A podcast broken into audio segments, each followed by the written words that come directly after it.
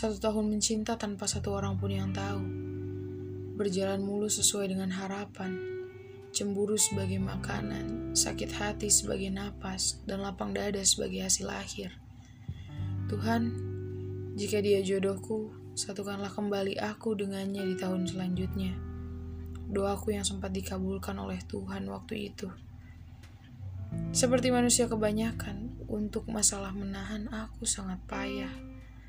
Aku ucapkan apa yang aku rasa dan ia ucapkan kenyataan yang menyakitkan. Satu tahun mati rasa karena kenyataan yang sangat tak ingin aku dengar kembali. Aku telah bersamanya, katamu waktu itu. Cukup terluka, bahkan lumpuh. Seakan aku manusia paling menyedihkan di dunia ini. Dengan tangis yang mengalir bersamaan dengan kalimat aku tidak apa-apa terucap dari mulutku.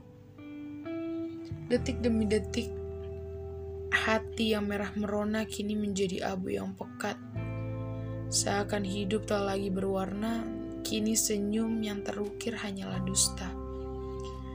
Satu tahun berjalan dengan hari yang begitu saja, bangun dengan bersyukur, dan kembali tidur dengan air mata yang dengan derasnya terkucur. Satu tahun bertahan dengan alasan, aku mati rasa. Tidak ada penolakan untuk orang baru, namun hati punya pilihan. Ia enggan membuka, berlakon layaknya sang putri yang ingin merasakan cinta kembali. Ah, sial, kataku yang dengan hati yang tak pernah terbuka oleh siapa pun.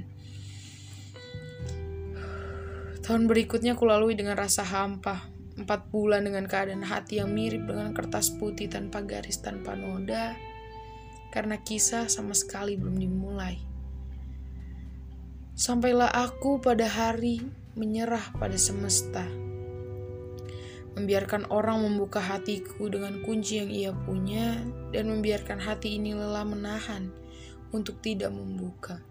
Aku memutuskan untuk belajar mencintai orang lain selain dirinya. Sembilan jam aku mampu menemukan apa yang seharusnya aku dapat tanpa dirinya. Kabar baik, aku kembali jatuh hati. Dan kini kisah baru dimulai. Seperti kata Majnun kepada Laila, aku mencintai caraku mencintai dirimu.